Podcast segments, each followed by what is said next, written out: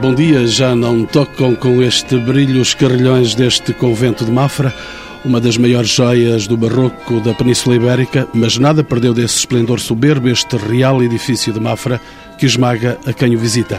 Dizem certamente comigo estes epítetos o vereador do Turismo da Câmara de Mafra, o engenheiro Helder Sousa e Silva, o diretor da Tapada, engenheiro Ricardo Paiva e a diretora deste Palácio Nacional, a quem saúdo como anfitriã.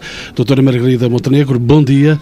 O que terá pesado para que este monumento integrasse de uma forma decisiva eh, essa lista de 21 monumentos já selecionados para as Sete Maravilhas de Portugal? Olha, eu penso que em primeiro momento é a grandiosidade do monumento.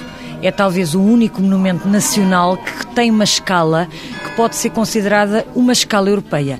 E nós isso não encontramos outro com esta dimensão em Portugal. E depois há uma série de outros fatores que contribuem para que este monumento possa ser realmente uma das sete maravilhas.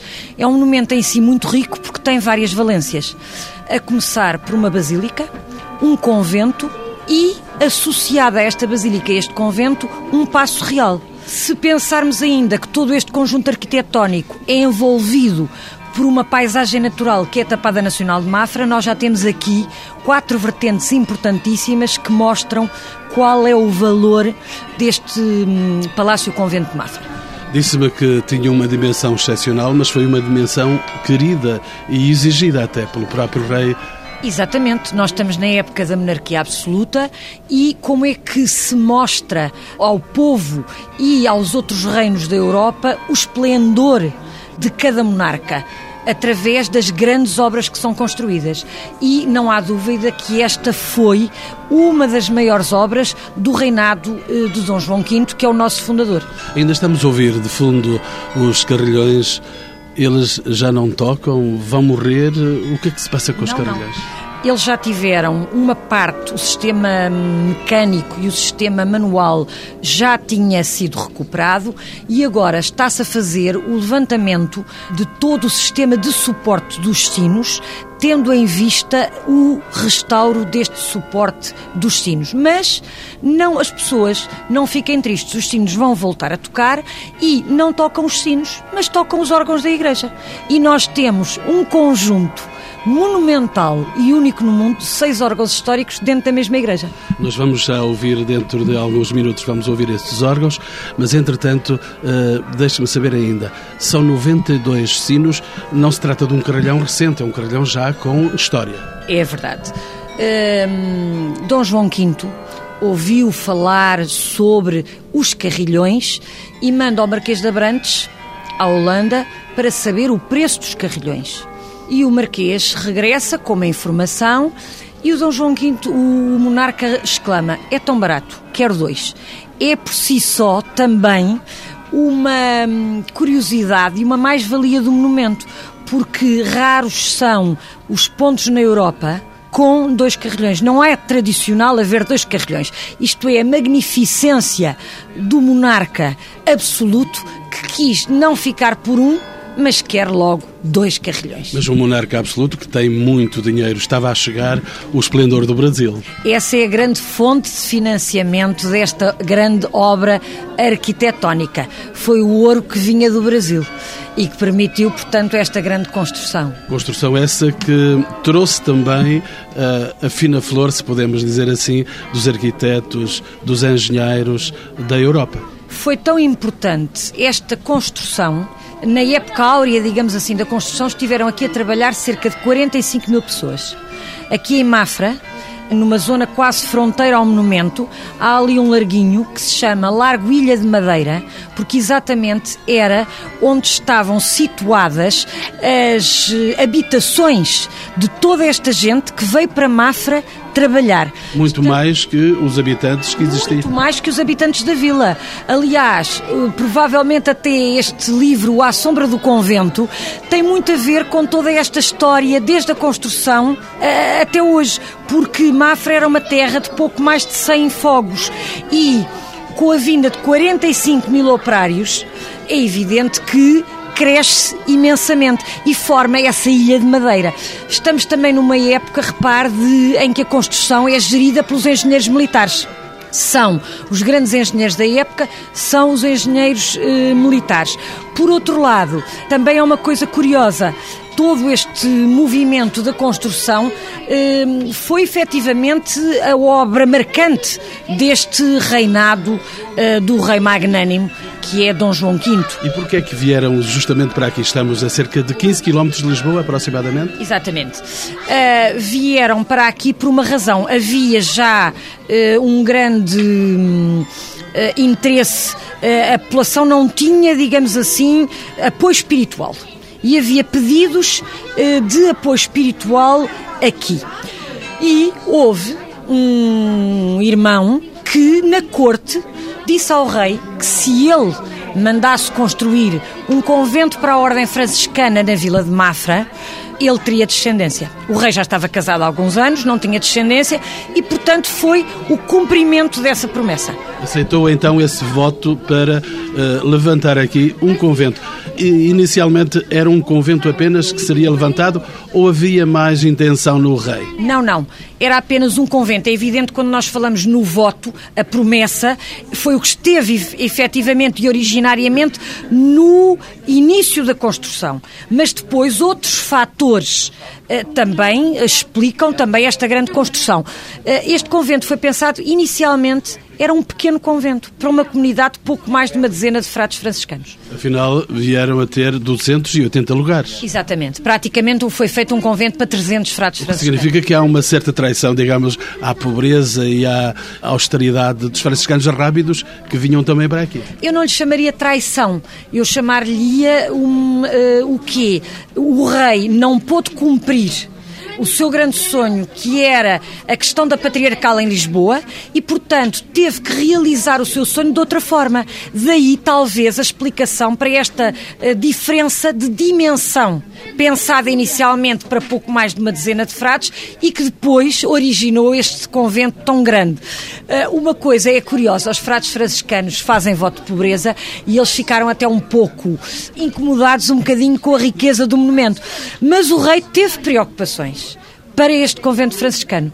Porque era um convento franciscano, o rei não vai pôr aqui aquilo que é a estética comum de todos os outros palácios e igrejas do seu tempo. E ele, que é a talha dourada e o azulejo, ele vai escolher uma outra coisa. Vai escolher a beleza e a dignidade da pedra que tão bem se alia então à simplicidade franciscana, mas que não perde porque é um material muito digno. Mas não é um material austero? Não, é mais simples do que o ouro, digamos assim, mas é um material que tem muita dignidade. Daí este imenso convento feito em pedra, maioritariamente, e toda aqui desta nossa região.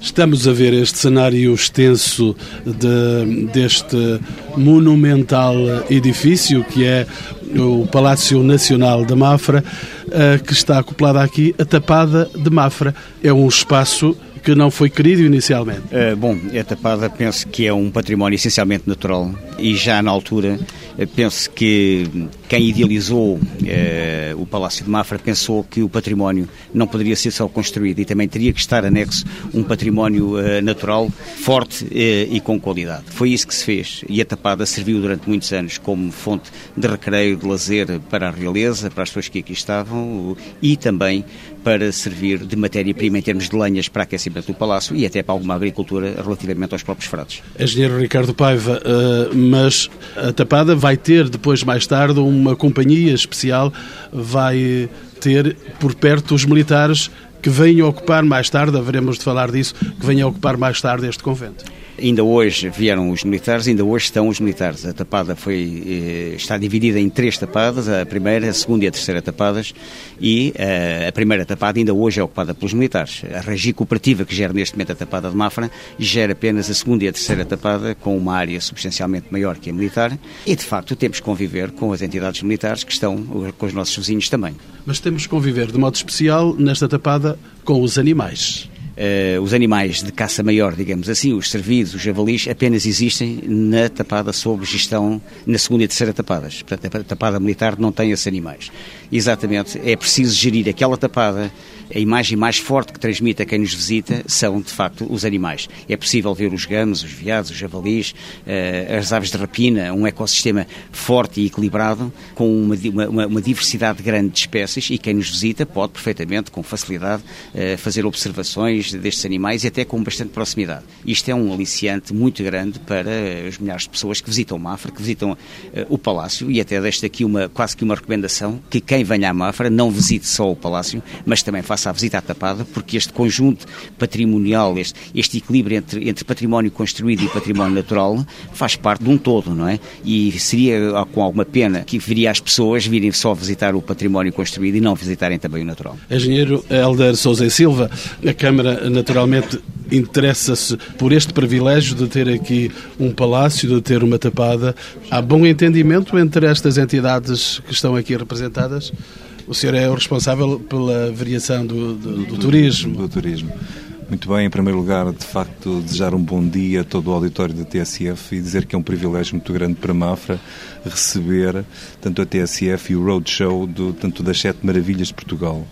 Relativamente à questão que me formula, de facto, eu devo dizer que sim, porque existe um excelente entendimento entre estes três pivôs tanto que giram à volta do Palácio, eu diria a Câmara, o, tanto neste caso o IPAR enquanto entidade gestora diretamente do Palácio e também a Régia Cooperativa que gera tapada. Só isso uh, nos leva de facto tanto à concretização de algumas ideias que, como disse o engenheiro Ricardo Paiva e a doutora Margarida Montenegro, este conjunto não deve ser dissociado e, uh, ao olharmos para o passado, os tempos menos uh, tanto austeros, menos felizes deste conjunto prenderam-se sempre com eh, menos boas eh, relações entre as partes. Quer isto dizer que hoje em dia, e de alguns anos a esta parte, portanto, existe uma sintonia, eu diria quase perfeita, entre estas três entidades que levam de facto, e se formos ver os números dos últimos anos, disso são indício,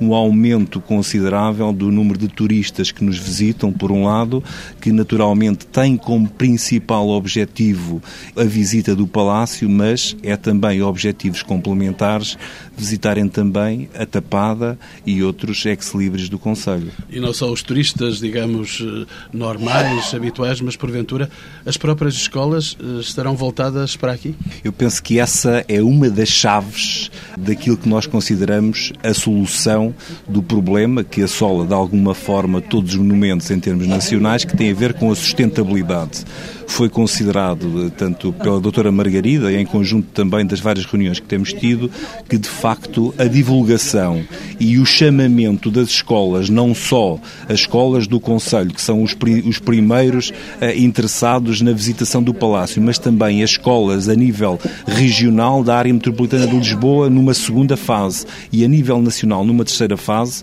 e devo dizer que ligando o fenómeno da visitação das escolas está, eh, tanto ou tem sido nos últimos anos amplamente divulgado através do livro, tanto Memorial do Convento, que, inserido no currículo anual do ensino secundário, tem sido um galvanizador do aumento exponencial do número de visitantes da faixa etária escolar que nos tem tanto dado o prazer de, de nos visitar. Sr. Engenheiro Paiva, a verdade é que também se levantaram nuvens negras nos últimos anos aqui desta tapada. O fogo chegou também à sua casa.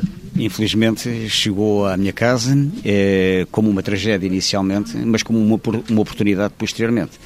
E julgo que se conseguiu com o apoio de várias instituições privadas, de projetos que apresentámos no âmbito do programa Agro, e foi possível requalificar a tapada, ou seja, Uh, neste momento, todo o mosaico florestal que existe na Tapada hoje é diferente, é diferente e estamos a construir uma floresta nova, mais resistente, mais adaptável a estas alterações climáticas que hoje são, de facto, uma evidência. Sr. Engenheiro, trago uma curiosidade para satisfazer e necessariamente vou ter que, que lhe apresentar, porque uh, gostava de saber se esse fogo que invadiu estas uh, propriedades, se esse fogo queimou todas as ratazanas que dizem que existem aqui uh, no, nestes lugares, no convento de Mafra, na Tapada de Mafra. Como é que responde a esse mito que já se levantou no país? Bom, não sei se foi este fogo ou se terá sido algum anterior, eh, o que é um facto é que não temos visto essas tais ratazanas de que se falam. A doutora nunca, nunca viu ratazanas por aqui? Eu aquilo que posso dizer é o seguinte, isso foi uma fábula que se criou à volta desta terra. À sombra do convento. À sombra do convento. Porque, efetivamente, estamos a falar de uma casa da primeira metade do século XVIII e uma casa deste tamanho da primeira metade do século XVIII tem, com certeza, ratos obviamente, como qualquer outra casa mais pequena, terá dessa época, ou até mais recente. Agora, não estamos a, fal a falar do fenómeno flauta mágica. Ou seja, veio o flautista com uma, enfim, uma quantidade de ratos atrás. Não. Há ratos onde? Na zona dos esgotos, que eu visitei já, porque os esgotos são também uma zona interessante a visitar, porque são também eles uma obra de arte, aqui dentro deste Palácio Convento, e onde é que há? Na zona dos espelhos das cozinhas, principalmente na zona dos militares. Portanto, teremos que eh, pedir a intervenção dos militares para fazerem uma limpeza absoluta às às famosas hum, ratazanas de Mafra? Espero bem que não, porque de facto o imaginário das pessoas é tão importante como o objetivo das situações. E portanto eu acho que a situação das ratazanas são, é, é uma questão que é vivida mais ao nível do imaginário e que acho que tem piada e que até pode ser devidamente explorada na, na sua vertente uh, humorística quase. E portanto acho que essa, esse imaginário também faz parte da história do, do Palácio. Interessa não o desenvolver como uma realidade, é evidente, mas se calhar uh, brincar com ele, brincar com essa situação, acho que faz sentido. E não matar o imaginário. Acho que tem piada uma criança vir ao palácio e procurar as ratazanas. Não, não brincaremos com a história porque a história é mais rigorosa, a história, a história não se pode prender com imaginários. Vamos sentar então a Reais no século XVIII para nos situarmos na construção deste fabuloso monumento que está aqui diante dos nossos olhos. Eu há bocado esqueci-me de referir, perdi um bocadinho o fio da meada quando estava a falar ali no Largo de Ilha da Madeira, onde estavam as habitações dos 45 mil operários que vieram para cá trabalhar, e esqueci-me de falar num outro aspecto que eu penso que é bastante importante, porque esta casa, a construção desta casa foi importante, inclusive é para a capital do reino tão importante que aqui se formaram. Foi aqui, de certo modo, a primeira faculdade entre aspas, de arquitetura, a primeira aula do risco, foi aqui, com os arquitetos que vieram para aqui trabalhar e com todo este outro pessoal depois que ajudou na construção e que foi empregue depois de 1755, portanto, depois do terremoto em Lisboa de 1755, foi a mão de obra, de certo modo já especializada, que foi empregue na reconstrução da Lisboa Pombalina. Portanto, é uma casa em que a construção não teve importância apenas para o seu conselho, mas cuja importância chegou até à capital. Mas o edifício eh, em si mesmo não sofreu grandes, grandes não, rupturas com, com o terremoto, Há... até porque estava, era muito recente, era um edifício pesadão. Há notícia de algumas fissuras, sem dúvida nenhuma, mas não sofreu verdadeiramente danos com o terremoto. Mas é interessante vermos como foi uma obra tão grande, tão importante na época, que levou a que a mão de obra que aqui estava a trabalhar fosse depois empregue na reconstrução da capital do reino. Sorte dos operários de então que continuaram a ter eh, trabalho, trabalho pela infelicidade que caiu sobre, sobre a capital. Falemos deste grande convento, não, não se trata de um mosteiro, é um convento de franciscanos. Os franciscanos arrábidos vieram para aqui, já me disse por um, sugestão de um frade franciscano, eh, instalaram-se aqui. Eles queriam de facto irradiar daqui a sua missão evangelizadora destes lugares? Vamos lá ver uma coisa. Este convento fazia parte já de uma província franciscana, que é eh, a província franciscana da Arrábida portanto, eram franciscanos arrábidos que estavam aqui. Este convento foi imensamente importante em termos da ação da própria ordem franciscana. Por exemplo, quando foi a cerimónia de sagração da Basílica, ela foi preparada da seguinte forma: o rei mandou um irmão à Capela do Papa em Roma para aprender todo o cerimonial da Capela Papal para quando se desse aqui no dia 22 de outubro de 1730, data do aniversário de Sua Majestade, Dom João V, a sagração da Basílica. Fazia 41 fosse, anos nessa ocasião. Exatamente. Fosse aqui posto em prática todo o cerimonial da Capela Papal. Até porque e... havia alguma parecença, se podemos falar assim, com Roma. Digamos que a Basílica é uma basílica barroca com uh, um barroco que se inspira no barroco italiano, que é bastante classizante. Repare que isto é uma fachada com uma basílica ao centro, ladeada pelos dois torreões que são os aposentos privados do rei e da rainha. Portanto, a ideia da igreja em frente de uma grande praça, como em São Pedro de Roma. E é engraçado como esta ida deste irmão a Roma e a execução deste cerimonial da Capela Papal aqui em Mafra foi dar origem ao regimento da província da Rábida. Portanto, foi realmente uma coisa importante. Outra situação engraçada foi também Mafra tornou-se um convento de difusão do canto gregoriano uma variedade de canto gregoriano especial que foi o canto-chão. Que ainda pode ser ouvido aqui, eventualmente, em concertos. Exatamente, tem sido ouvido até em concertos.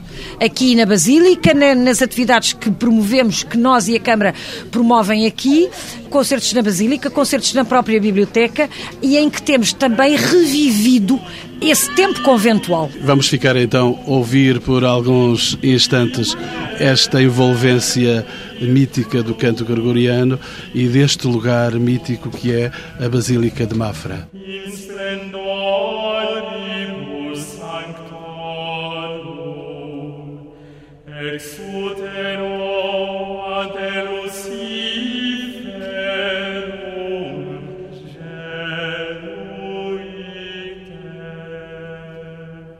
É uma, uma igreja, portanto, a quem foi concedida uma dignidade de basílica. Eu estava aqui a ouvir estas vésperas e estava a pensar numa outra coisa também muito curiosa, que é a coleção de partituras, umas sobre canto-chão feitas pelos frades franciscanos aqui do convento e que estão na biblioteca. E por outro lado, porque estamos aqui e o canto gregoriano lembra-nos imediatamente esta grandiosa Basílica de Mafra. O que é que eu me estou a lembrar também? Das partituras que foram feitas especialmente para este conjunto dos seis órgãos da Basílica. Os órgãos são uma das monumentalidades do interior desta Basílica. Sem dúvida. Primeiro de tudo porque é um conjunto, estes órgãos não são os que estavam aqui ao tempo do rei Dom João V são órgãos do tempo de Dom João VI, feitos por organeiros Machado Cerveira e Pérez Fontanes, mas que é um conjunto único no mundo, no sentido de seis órgãos históricos dentro do mesmo espaço. E que nós, felizmente, estamos agora a conseguir recuperar com o apoio do Barclays Bank para que toda a população do país possa vir aqui assistir a concertos que vão ser concertos mundiais, exatamente pela sua raridade e exclusividade. Eu penso que até podemos ouvir um pouco de um desses concertos podemos, que foi registado. Podemos sim.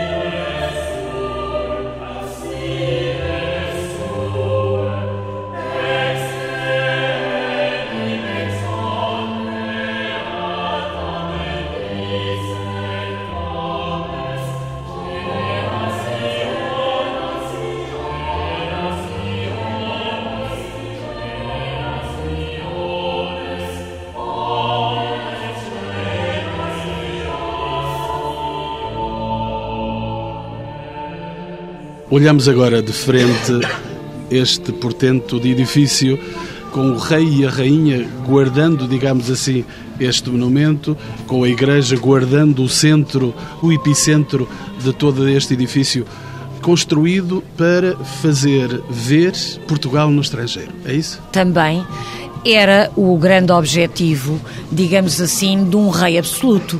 Era mostrar o seu poder através da sua obra, não é? Mas eu estou-me a lembrar de uma coisa que não falei há bocado. E falámos na Basílica, falou agora nos aposentos de Suas Majestades nos torreões Norte e Sul que ladeiam a Basílica, e é curioso como este monarca foi um monarca extraordinariamente inteligente. Não foi por acaso que o eixo principal do monumento é a igreja e que sobre a igreja é construída a residência real. É porque nós estamos no tempo da monarquia absoluta, no tempo em que os reis não têm nenhum limite ao seu poder, à exceção de Deus. E por isso, que melhor bênção para um rei do que ter a sua casa sobre a Igreja, sobre a casa de Deus e abençoada por eles. Este palácio não seria também um desejo de ser uma Jerusalém celeste? Talvez. Talvez. Há historiadores de arte, hoje, estou-me a lembrar de António Filipe Pimentel e de Paulo Pereira, e de Paulo Pereira que lhe chamaram, portanto, o António Filipe Pimentel chamou-lhe verdadeira cidade real. E nós estamos a falar num monumento que é o maior monumento, não é verdade? Basílica, convento, residência régia, absolutamente independentes, não é verdade? Absolutamente independentes, com a cerca conventual e, portanto, pela sua dimensão, por toda esta orgânica em que o divino legitima o terreno, estamos a falar numa cidade real. Uma cidade real, e, e volto à tese que tocávamos inicialmente imagino os frades aqui colocados com dificuldade em visitarem os seus confrades na Serra da Rábida, com um convento tão modesto e eles aqui engalanados, digamos assim, à volta de Sua Majestade. Mas nunca perderam o hábito da pobreza e da penitência. E eu vou-lhe responder de uma outra forma, e que é o seguinte: embora o monumento seja realmente um monumento imponente uh, e próprio de um rei magnânimo, eu vou-lhe dizer que, por exemplo, se nós consultarmos o que eram as imentas fradescas, a alimentação destes irmãos era uma alimentação relativamente simples. Tinha que ser. Por isso lhe estou a dizer, eles praticavam efetivamente a penitência. Digamos que a envolvência, as paredes é que eram mais ricas. Eram mais ricas. Deixe-me só dizer-lhe uma coisa que é uma coisa curiosa também. Estamos a falar de um convento enorme. Não há telefones nem há telemóveis mas há um ótimo sistema de comunicações. Qual é o sistema de comunicações? Estão a esta hora a perguntar os nossos ouvintes. Os sinos. E há sinos para tudo. E como estávamos a desde falar. Desde os carrilhões, desde os 92 para carrilhão. Está bem, mas esses são mais em termos de instrumento musical, que tocam para a chegada da família real, para o viático quando sai. Estamos a falar aqui em sinos que têm como função a comunicação dentro do convento e que são sinos, como por exemplo estávamos a falar nas emendas destes frades franciscanos, o sino do bacalhau que alerta aos irmãos para os dias de jejum. E nós entramos agora na quaresma, portanto, o sino do bacalhau deveria ter tocado para alertar todos para o dia do jejum. Hoje não tocaria tanto porque transformou-se num elemento muito caro para a gastronomia. Sabe que o sino do, a ideia sino do bacalhau até era de certo modo o quê?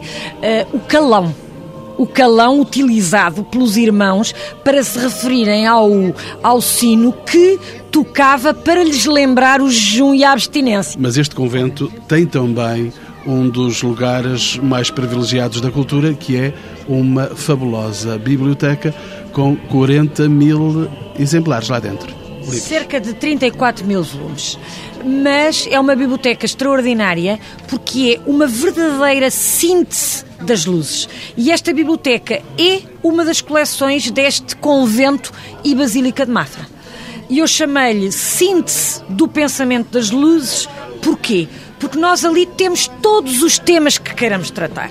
Eu sei lá, desde a medicina da época à história, ao direito, à teologia, todas estas vertentes são verdadeiramente vertentes que estão consignadas dentro desta biblioteca. Nós temos até leitores que vêm da Austrália. Do outro lado do, do mundo. Do outro lado do mundo e que nos visitam regularmente para virem consultar as obras da biblioteca.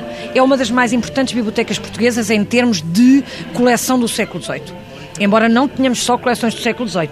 Temos uma série de incunábulos, para quem nos está a ouvir, são os primeiros livros impressos, e temos, por exemplo, um conjunto de códices iluminados, eh, enfim, que as pessoas conhecem mais ou menos por livros de horas, aqueles livros que têm aquelas iluminuras do século XV, que são outras das obras que se podem apreciar aqui nesta casa da livraria deste Real Convento de Nossa Senhora em Santo António Uma biblioteca aberta ao público? ao público e ao público que quer investigar. Não só as escolas, não só as universidades? Não, senhora, mas também as pessoas que vêm cá para consultar obras e para estudarem as obras desta biblioteca. Este monumento vai a eleições, vai ser, eh, porventura, uma das sete maravilhas de Portugal. Vai, com certeza. Esse é o desejo da sua diretora? Imagino que sim. De todos, de todos, unidos nesta missão. E tenho a certeza absoluta que toda a gente reconhecerá a importância deste monumento em termos nacionais. E se me permitissem, eu diria aqui, eu referiria aqui algumas das minhas ideias e se calhar aqui ao Sr. Vereador e ao, ao meu colega da Tapada referirão também outras ideias. Claro que sim, vamos já ouvi-los. Levarão certamente a população a pensar porquê votar em Mafra. Votar em Mafra porquê? Porque é o único monumento com escala europeia, sem dúvida nenhuma votar em Mafra. E com este sentir de Europa, estamos a sentir a Europa com esta dimensão. Sem dúvida. Votar em Mafra porquê? Único monumento celebrado por um prémio Nobel de todos os monumentos nacionais. Votar em Mafra porquê? Porque esta magnífica biblioteca. Prémio Nobel estávamos a, a referir do José Saramago, do José Saramago e do Memorial do Convento. Com certeza. Votar em Mafra porquê? Porque Mafra tem uma casa, a Casa da Livraria, a Biblioteca, que é uma das mais importantes bibliotecas portuguesas do século XVIII, mas não é só em termos da sua coleção de livros, é em termos também da beleza da sua sala. E a tapada, a tapada de Mafra, engenheiro Ricardo Paiva, é também um elemento que pode concorrer, digamos, para envolver de beleza. Como eu inicialmente referi, de facto, este conjunto patrimonial faz sentido no seu conjunto, não isoladamente. Por isso, a tapada é um complemento também do Palácio e confere ao Palácio uma ainda maior dimensão.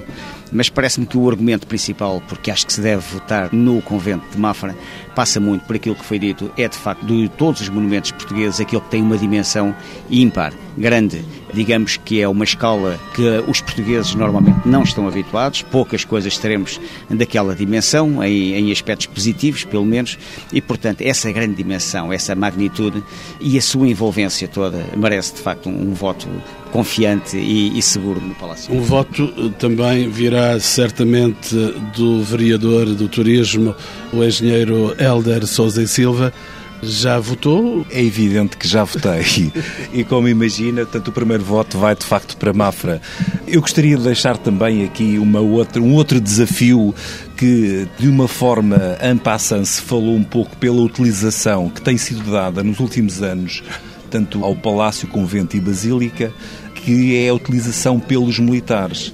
E de facto há um desafio muito grande para a comunidade militar que tem passado por Mafra nestes últimos 50 anos, por exemplo, e que tem levado de Mafra as melhores recordações. Portanto, para daqui, ele... daqui saíram milhares para a Guerra Colonial. É evidente. Muitos estarão a recordar esses momentos dramáticos que viveram aqui. Mas à medida que o tempo passa, de facto, o regresso às origens em termos do local de instrução que à data se designava de Máfrica, que era tanto a passagem por Mafra, tanto a caminho da África. Mas hoje, de facto, o tempo ajudou a esbater naturalmente tanto alguns momentos menos interessantes e menos bons e que hoje muitos dos nossos visitantes de nível nacional são antigos militares que passaram por Mafra e que querem rever o palácio novamente numa perspectiva de matar saudades do tempo da sua juventude que passaram por Mafra. Portanto, para esses fica também o convite e o desafio de votarem também no nosso monumento. Mas os militares são poucos, dizíamos há momentos, são poucos os que estão cá. É evidente que hoje, com a retração, como é dito, do dispositivo militar a nível nacional, portanto, aqueles milhares que passavam por ano, hoje reduzem-se a umas centenas que vão mantendo com alguma dificuldade toda a sua parte que ocupam do palácio, mas ainda estamos a falar de um meio milhar de militares que diariamente ocupam uma parte considerável do palácio. Este palácio, e estamos já a encerrar portas, os militares tornaram-se importantes aqui, eh, estando, ocupando. Vamos a ver, a pior coisa, na perspectiva de uma conservadora de património, a pior coisa para um monumento é o seu abandono. Portanto, a sua ocupação e a sua vivência ajudam a manter o património e nesse aspecto é importante. Nesse aspecto foram importantes. Provavelmente para a vila, e agora não falando apenas no monumento, que o monumento não está desinserido de uma comunidade, para a vila isso também foi importante, em termos de uma atividade económica que isso promoveu. Mas eu gostava de terminar aqui, não sei se esta é a última é, intervenção, eu gostava de terminar aqui lembrando uma coisa que pouca gente conhece, aqui deste convento de Mafra, convento e basílica de Mafra, e que é a enfermaria dos frades. É raríssimo no mundo as enfermarias dos conventos subsistirem. Nós temos aqui uma enfermaria, a enfermaria dos doentes mais graves, porque no convento havia duas, a dos doentes mais graves e a dos convalescentes. Chegou até nós, em ótimo estado de conservação, a enfermaria dos doentes mais graves. E eu penso que é uma coisa muito engraçada para que os pais, os filhos, os avós e os netos venham até cá e verem também o que foi esse cotidiano do convento e, nomeadamente, essa enfermaria.